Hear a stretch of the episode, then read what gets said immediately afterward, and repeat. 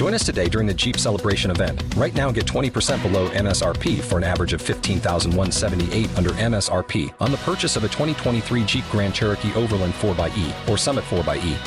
Not compatible with lease offers or with any other consumer incentive offers. 15,178 average based on 20% below average MSRP from all 2023 Grand Cherokee Overland 4xE and Summit 4xE models in dealer stock. Residency restrictions apply. Take retail delivery from dealer stock by 4 1. Jeep is a registered trademark.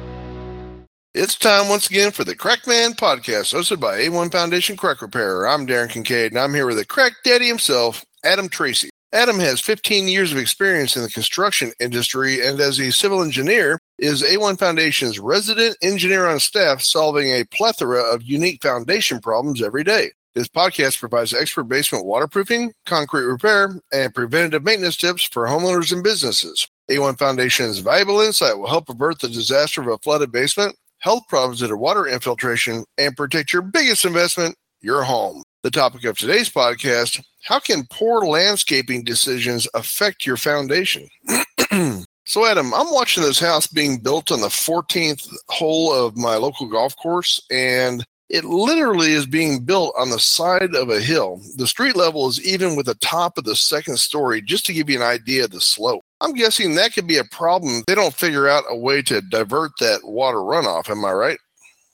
Yeah, that would be a case where you would definitely need to look at exterior work to make sure that water doesn't just run right down and into the foundation area. Not only could you just have an excessive amount of water piling up on that wall and getting into flaws in the foundation, but it's also going to present issues potentially structurally as you're having additional loads coming into the foundation from up top there. So it's definitely an issue where you need to consider the actual landscape of the home around there. Another thing that we get into where you have landscaping issues is actually the types of landscaping products that you have in and around a foundation, whether it's trees and shrubs and, and bushes and whatnot. And most people don't think that plantings are going to become an issue or the way their garden bed is going to become an issue on their foundation or their home because why would you, right? But we see it quite often. Most often, where we see an issue with people having water coming into their basement. And after some investigation with the clients, usually we end up asking them, geez, you know, it, it doesn't seem like there's a foundation issue necessarily here. Can you go outside? Maybe we can take some photos or, or maybe, you know, a video of the exterior area.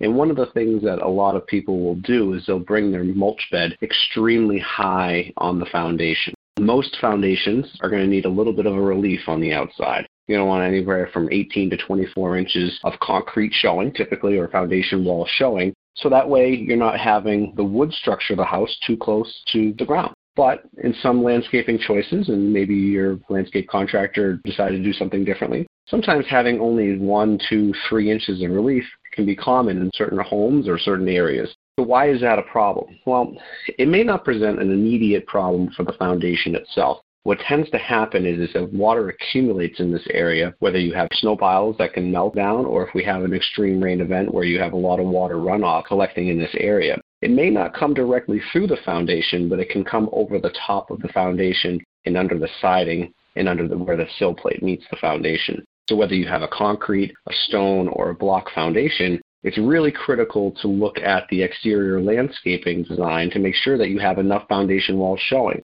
Not only can you get water issues where water can come up and over the top of the foundation, you can get wood rot. Obviously, wood rot is a very dangerous and expensive issue to fix. You can ruin the sill plate, you can ruin the sheathing, and also the siding, depending on what materials you're using. And one thing that people don't usually think about, but is a very big cause of this, will be insect infiltration. So when you don't have a whole lot of ground relief and you have a moist environment because water is getting up and underneath onto the wood, that's an open invitation to insects. So a lot of these projects that we look at, not a lot, but a fair amount where you have water coming up really high on the foundation. You don't see foundation cracks, not coming through tie rods or where pipes are penetrating through the foundation, but it just seems to be kind of coming from the very top of the foundation down the walls and ending up on the floor of the basement that can be a sign that, you know what, you don't have enough room outside to have the water accumulate and safely go back into the soil. So you need to get that landscape regraded. In the case of this house that's being built, so you know, potentially some regrading issues, or having the mulch beds and the garden beds taken care of. Now, one area that we do see issues with plantings quite often are more in stone and block foundations. Concrete foundations are very strong. They're very good at resisting all sorts of lateral force as well as downward force from the house. Block and stone are not as strong. They're good foundations, but they're not always as strong as a concrete foundation. So what happens sometimes is whether you have plantings that are maybe too close to the actual physical house. Some of this may be simple shrubs, or it could be something much bigger like oak trees or whatnot. What we've seen quite often on these environments is when you have a large tree or a large bush planting that might be very close to a stone or block foundation, the root ball structure tends to grow as wide as the canopy of that tree would be. So if you're looking up and you see a large oak tree and it happens to be 30 feet in diameter, well, you're going to have a root ball that's going to be at least as wide. And what happens is as it's closer to the house, it can put a lot of force into the wall, and walls can start bowing inward and they can actually have collapsing wall issues. So in many of these older home cases, these trees are 100 years old or, or, older, and the root structure is now putting pressure on the walls beyond the limits of what the foundation can handle. So sometimes it's necessary to take down that old tree and remove those bushes and get smaller plantings and ones that have much smaller root structures so it doesn't cause continuous issues in the house. Sometimes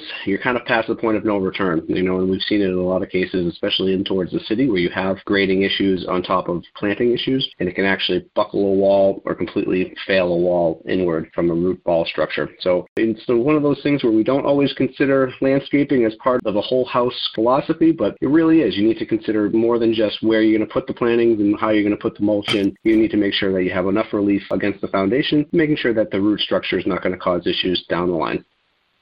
Thanks, Adam, for explaining how poor landscaping decisions can affect a foundation. If you have a basement water problem and think you need a professional, or if you'd like more information on foundation crack repair and basement waterproofing topics, please visit a1foundationcrackrepair.com or call Adam at 866-929-3171. Or you can email Adam at info at a1foundationcrackrepair.com. Thanks for listening and keep that basement dry. Hey guys, it is Ryan. I'm not sure if you know this about me, but I'm a bit of a fun fanatic when I can. I like to work, but I like fun too. It's a thing. And now the truth is out there. I can tell you about my favorite place to have fun Chumba Casino. They have hundreds of social casino style games to choose from, with new games released each week. You can play for free anytime, anywhere. And each day brings a new chance to collect daily bonuses. So join me in the fun. Sign up now at chumbacasino.com. No purchase necessary. Group. Void were prohibited by law. See terms and conditions. 18 plus.